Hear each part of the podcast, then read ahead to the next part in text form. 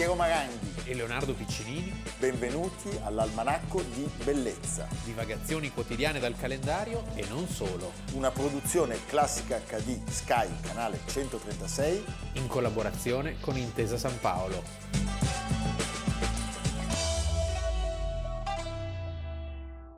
Almanacco di bellezza, 7 dicembre, Leonardo Piccinini. Piero Maranghi. Buon Sant'Ambrogio a tutti. Oggi la grande festa del patrono di Milano, la festa della Scala, cui noi non siamo stati però pregati di partecipare. Beh, tanto c'è tutti gli anni. È interessante però, Leonardo, che il più grande editore di musica classica, eh. perché io lo sono, sì. perché come dire, noi abbiamo un milione e passa di telespettatori che adoriamo, non venga invitato alla prima della Scala. C'è da pensare. Il presidente, il sindaco Sala e il sovrintendente, il signor Meyer. Meyer. Però ci sono degli arabi. Si no? vede che ho detto delle cose che non sono piaciute. Ah, bella, bella, bella la libertà. Eh, Va bene, noi, noi, oggi parliamo di un'altra bellezza. Abbiamo iniziato con James Bond, l'avete visto, Santa Sofia, dopo vanno anche nella Yerebatan Sarai. Della, della, della, sì, cisterna. Nella, cisterna, nella cisterna. Santa Sofia, Aia Sofia, la divina Sapienza, il tempio eh, ricostruito così come lo vediamo oggi da Giustiniano, tra l'altro ho trovato una citazione di Théophile Gautier a metà dell'Ottocento perché andavano tutti a visitarla, ovviamente a Istanbul, si erano rivestiti i muri di mosaici d'oro e di pietre preziose. E quando tutto era stato terminato Giustiniano aveva potuto gridare Gloria a Dio che mi ha ritenuto degno di portare a compimento un'opera simile Oh Salomone, ti ho superato. Fantastico, eh? è il simbolo potente dell'antica Bisanzio. I basileus bizantini si ritenevano i soli veri eredi degli imperatori romani. Certo. E Solo che si parlava greco. Si parlava greco. Latino.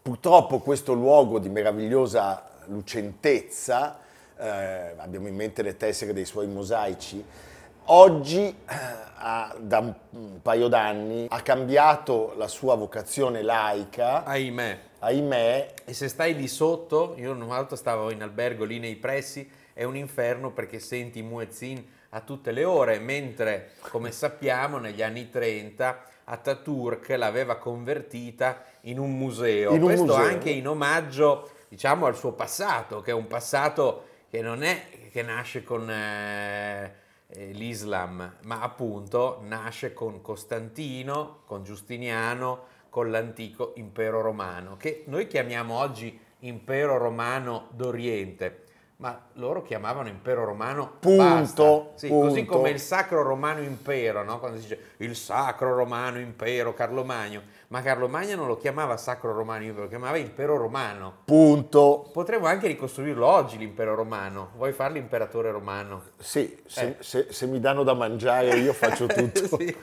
senti è questa basilica stupenda il grande teatro dello scisma che si compone, si risolve, il grande scisma.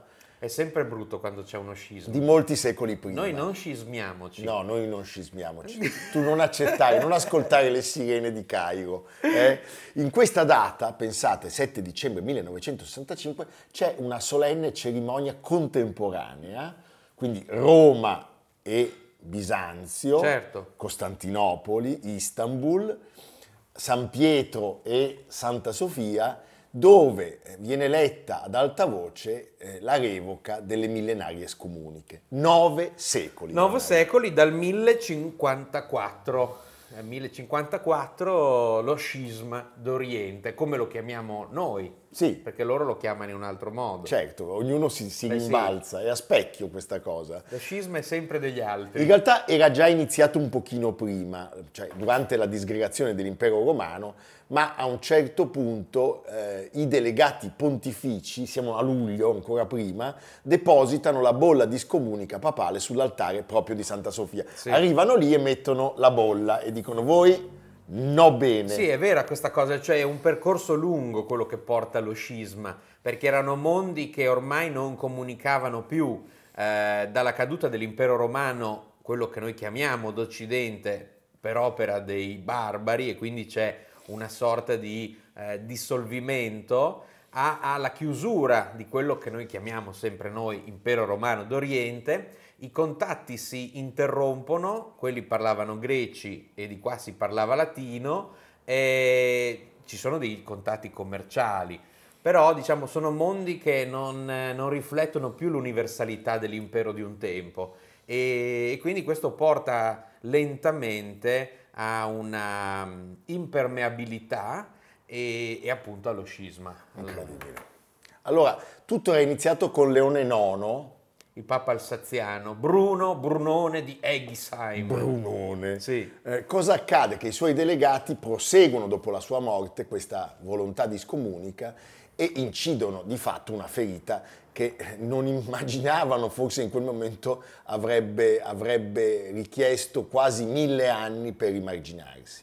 La risposta ortodossa, a specchio ancora una volta, arriva dopo una settimana con la scomunica a sua volta da parte del patriarca Michele Cerulario ai messi pontifici. E così eh. è combinato. Eh sì, è come io faccio causa e c'è la controquerela. C'è la controquerela. Sì. Eh? Senti, eh, l'abbiamo detto, la distanza, il dissolvimento dell'impero romano e poi eh, la volontà del pontefice di Roma di avere, come sempre, la piena supremazia su tutte le gerarchie. Sì, Papa Leone IX aveva ordinato alle chiese dell'Italia meridionale di passare dal rito greco a quello latino, cioè basta con questi eh, greci. Costi greci, tutti sotto sì. il gioco. Perché diciamo quello che noi poi avremmo chiamato impero bizantino si riduce a una sorta di potenza eh, regionale che è limitata come influenza, cioè un po' di Asia Minore, i Balcani e qualcosa nell'Italia meridionale il Papa decide che questo qualcosa nell'Italia meridionale no buono. No buono. Eh? Senti, eh, lo strappo è nettissimo e eh, in, quel, in quel chiamare lo scisma d'Oriente dalla storiografia appunto occidentale e scisma dei latini da parte loro cogliamo appunto il senso di questo, di questo atto. 911 anni dopo, Brescia. Paolo Mesto Paolo VI, che è stato un papa grandissimo, fantastico. fantastico, solo sei mesi dopo la nomina al soglio di Pietro, annuncia a sorpresa l'intenzione di compiere prima un viaggio in Terra Santa. In cui nessun papa era mai andato. Mai andato. È clamorosa questa cosa se ci pensi, che nessuno ci fosse mai andato. Eh, ma è incredibile. Eh. E di voler lì incontrare il patriarca di Gerusalemme. Tra l'altro è anche il primo papa che prende l'aeroplano.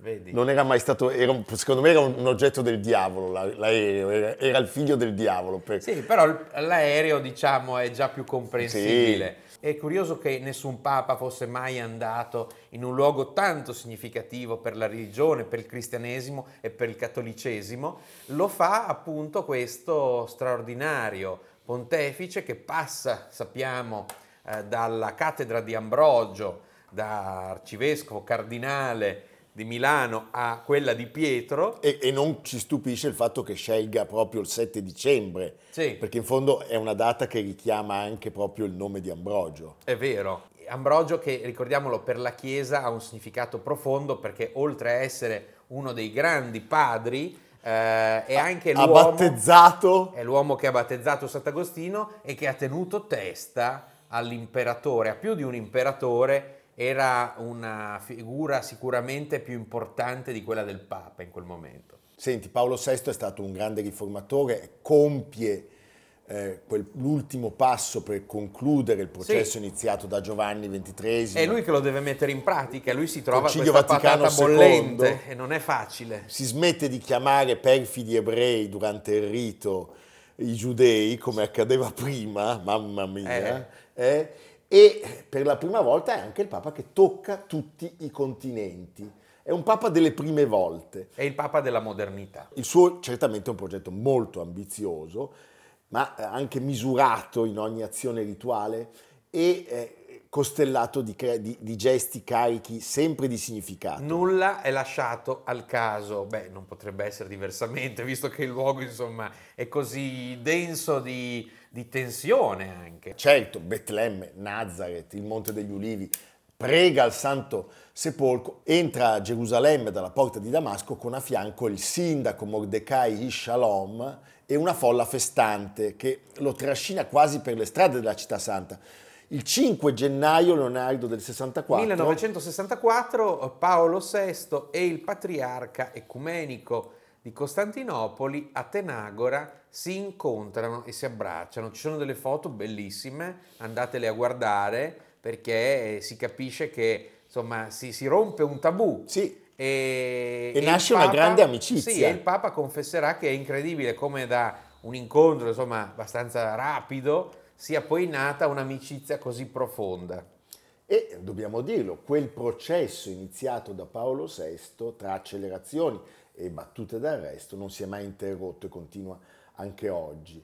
È un processo di riconciliazione che in quel momento avrà un culmine l'anno dopo con il viaggio eh, con la reciproca revoca delle scomuniche di, da parte di entrambi e il 7 dicembre di nuovo appunto del 65 assume anche un carattere di irreversibilità e segna una nuova tappa importantissima per capire anche il nostro XX secolo. Tu sei scomunicato? Non ancora, ecco. però credo che stia per partire. Eh? La scomunica è questione di, di, minuti. Ma coinvolge tutto l'almanacco? No, ha saputo il Papa, che è molto gesuita e simpatizzante dei francescani, che io ogni tanto vedo dei domenicani. Ecco, e quindi ho detto, scomunicatelo. Ma tocca solo te o coinvolge anche tutto lo staff, la redazione, il sottoscritto? No, tu sei a posto, okay. perché lui sa che tu sei, lui sa che tu sei giansenista e a lui i giansenisti piacciono, mentre Valentino è un olivetano. L'ho visto infatti. Gino. E va bene. Il problema è con Amerigo il procione, sai perché? Perché? sono trappisti. Trappisti. Eh, e, e su, troppa birra. Tra, è troppa birra per, per, il Papa. Bisogna parlare dei non pochi problemi che la presenza del Papa crea alle autorità israeliane. Pensate eh, parlare di questa cosa oggi. Diciamo, siamo nel 65, quindi i fumi si sono spenti da una ventina d'anni, certo. ai noi. La Chiesa Cattolica non aveva ancora riconosciuto no. lo Stato di Israele in quel momento. Questo non è trascurabile e eh, non aveva certamente appoggiato la causa sionista, è anche il momento in cui si incomincia a parlare delle responsabilità di Pio XII. Certo. Argomento che ancora oggi è un po' tabù, devo dire. Beh, si sono aperti gli archivi, però non si è ancora arrivati a una verità condivisa. Insomma, vedremo, sono... io non, non, ho una posizione, eh. sono disposto ad ascoltare. No, diciamo c'è stato un silenzio che quello è innegabile. Sì, sai, però se avesse però parlato ecco, cosa avrebbero fatto i nazi? Ecco, questa è la, infatti eh, la risposta. Eh, che, insomma, eh.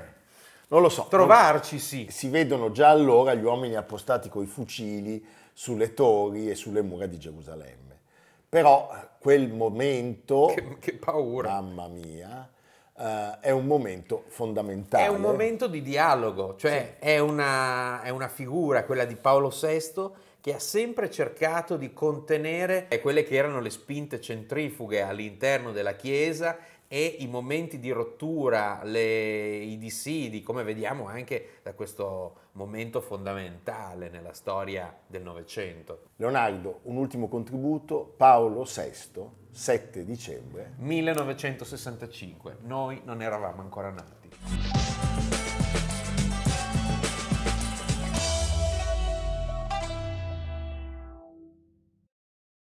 Elia Kazan per Eli Wallach. Eh? Meraviglioso. Eh? È l'inizio di Baby Doll 1956 ed è l'esordio. Il dente, il dente. Il dente. è l'esordio del protagonista di oggi, che è compagno della bellissima Carol Baker e dell'altrettanto istrionico che piaceva il naso, molto. Il esatto. naso di Carl Molden. Eh, Carl Molden che veniva sempre usato da Elia Kazan eh, grande amico di Clint Eastwood, il protagonista di oggi, e molto legato all'Italia perché Eli Wallach nasce il 7 dicembre del 1915 al numero 156 di Union Street.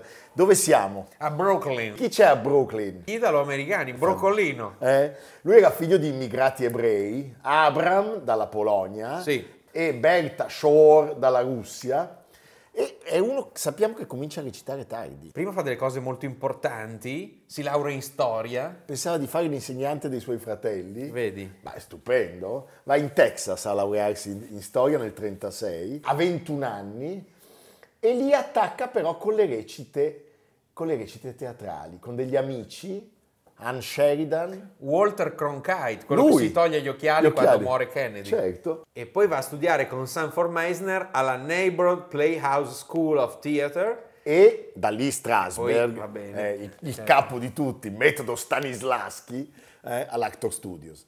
Allora, lui viene arruolato nel corpo medico e va alle Hawaii ma, e poi in Marocco, arriva in Francia dopo lo sbarco in Normandia e... Eh, scrive una pièce in quel momento. Detto anche lo sbraco in Normandia. Lo sbraco in Normandia. Is This the Army? è il titolo, sì. dove lui tra l'altro interpreta il ruolo di, di Hitler. Hitler. Noi abbiamo sempre pensato che Eli Wallach fosse il brutto, perché così lo chiama Sergio Leone, ma anche come dire un personaggio che fa sempre delle parti molto ruvide. Certo. In realtà era un uomo molto colto. E molto simpatico. E, ma è simpaticissimo. Quindi insomma, dopo questi esordi di guerra, eh, arriva a Broadway. Arriva a Broadway. Dove il suo talento emerge in tutta la sua grandezza, riceve un Tony Award per la rosa tatuata di Tennessee Williams. Tennessee Williams, da cui tra l'altro è proprio tratto Baby Doll, certo. il film di Kazan. E poi si continua con dei nomi stupendi. Lui a teatro recita per esempio con Charlton Heston, tra gli altri, e viene soprannominato il re di Brooklyn. Nel 1948 sposa una, una, una degna regina, parliamo di Anne Jackson, avrà tre figli, sì. Peter, Roberta e Catherine, e nel 1953 sembra sia finalmente arrivato il momento del cinema nel ruolo di Angelo Maggio nel film Da qui all'eternità. Ma, e non sarà la prima volta, viene sostituito da Frank Sinatra, da Frank Sinatra che vince l'Oscar. Non si sa se per le pressioni di Sinatra sulla produzione o per ragioni economiche. Comunque, insomma, lui se la lega al dito. Potrebbe essere la volta del cavallo. A cui si sono ispirati. Mario per... Puzzo e, sì. e, Coppola nel padrino Mamma quando mia. il produttore trova la testa di bucefalo tagliata nel suo letto. E urla. E urla, ah. perché non gli davano la parte a Frank sì. Sinatra, appunto.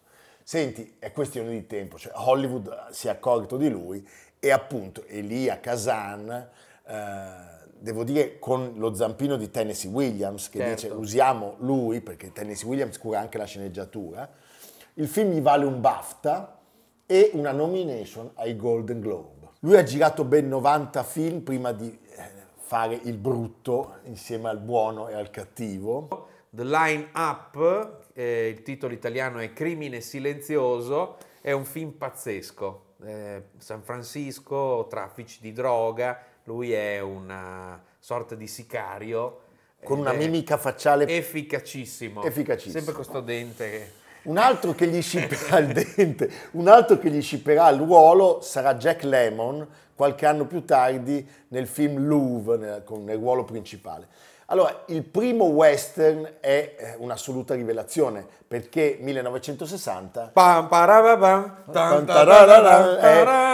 John, Elmer Bernstein. John Sturges, I Magnifici Sette, sì. che è il rifacimento dei Sette Samurai di Akira Kurosawa. Sì. E lui è il feroce... Calvera! esatto, il feroce bandito messicano Calvera, con pistola e sella d'argento, due denti d'oro. Sì. Mamma mia! Un cast Vabbè, Charles Bronson, Yul Brynner, Steve McQueen.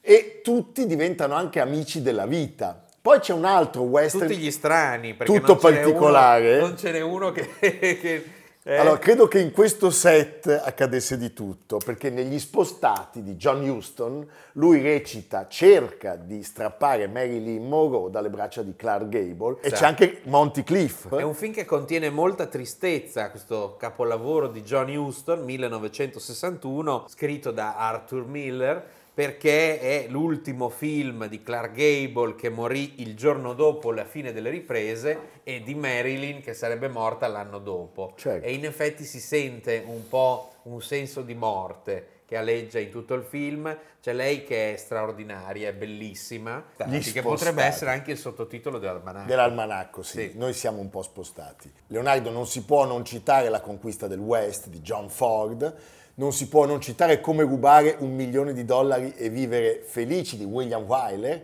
con la splendida Audrey Hepburn. Tu con Ramirez. Il brutto, perché nel 1966 arriva il buono, il brutto e il cattivo. C'è da dire che per una volta... Sentenza. Sentenza.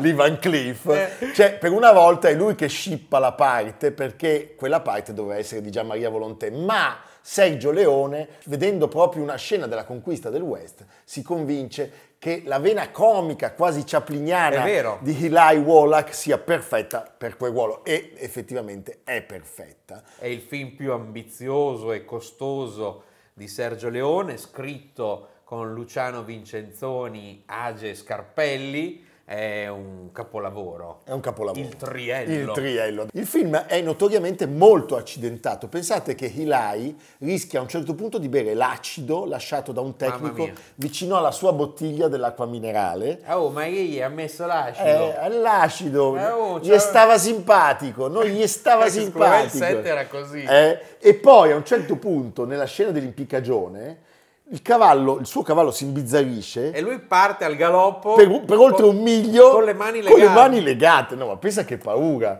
Però la fama è una fama eh, planetaria. Arrivano i quattro dell'Ave Maria di Giuseppe Colizzi, dove lui tiene a battesimo una coppia d'oro del nostro cinema. Bud Spencer, no, Bud Spencer sono io, è evidente, e lui è Terence Hill, ma neanche parlarne. Eh? E poi l'oro dei McKenna. L'oro dei McKenna è un classico, sì. una volta all'anno passa, Su, eh, passa i sempre. bellissimi di Rete 4. I bellissimi di Rete 4. Jack Nicholson lo chiama in, per un film interessante, Il grande inganno, 1990. E poi Don Bello.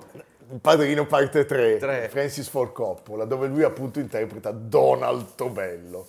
Però eh, arriva anche un, un regalo sgradito perché la fine del millennio gli porta un ictus e lui perde la vista, l'occhio sinistro, lui continua a lavorare, trova nuovi stimoli anche nel cinema indipendente. Ma lui può stare anche zitto perché ha una ha un'immagine così forte. Io penso nel 2010 che fa un ruolo proprio minimo il banchiere Steinhardt nel seguito di Wall Street eh, di Oliver Stone. È bravissimo. Ma anche, anche, L'uomo nell'ombra di Roman Polanski, è un thriller. Sì. Lui fa una parte in cui dimostra subito che è bravissimo. Indimenticabile. Nel 2011 riceve un meritatissimo Oscar alla carriera. Lui si rende protagonista anche di alcune serie televisive, pensiamo a IHAR, Medici in prima linea. Negli ultimi anni una vaga somiglianza con Angelo Guglielbi. È vero, è vero.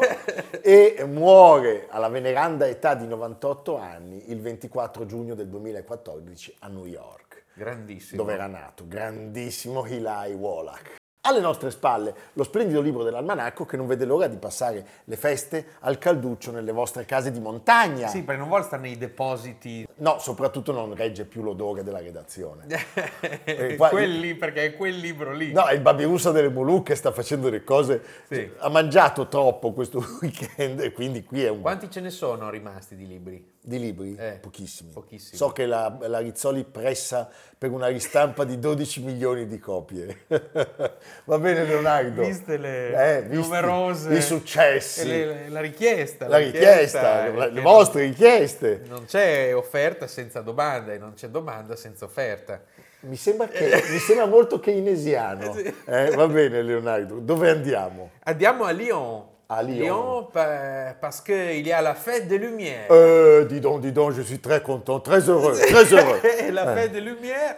Eh, jusqu'à... La Ville Lumière, dicevano quando si parlava di Formentini di sua moglie, la Ville Salumière. Salumière non è male. Fino al 10 dicembre, eh, per quattro giorni, la città viene ridisegnata con giochi di luce, creazioni luminose, spettacoli pirotecnici e proiezioni. E devo dire, andate a Lione, girate il centro storico che è conservato Beh. in modo splendido. Tra l'altro c'è una cucina straordinaria. Si a, mangia veramente a bene. Lione è la capitale gastronomica della Francia e al Musée des Beaux-Arts fino al 3 marzo una grande mostra sul tema delle rovine Pietro è un grande fan delle rovine. Ormai mi chiama Pietro. Sì. No, voi capite, cioè dove siamo arrivati. Mi ha detto Pietro. Beh, la radice è quella. No, no, mi ha detto Pietro. e su questa pietra... Eh, lui sottovaluta che la mia mamma mi ha chiamato Piero in onore di Piero della Francesca. Sì. Ma lui questa cosa dà fastidio, quindi mi chiama Pietro perché spera che io vada a fuoco come Pietro Micca. Esatto. Eh, grazie, Perfetto. grazie, grazie Leonardo.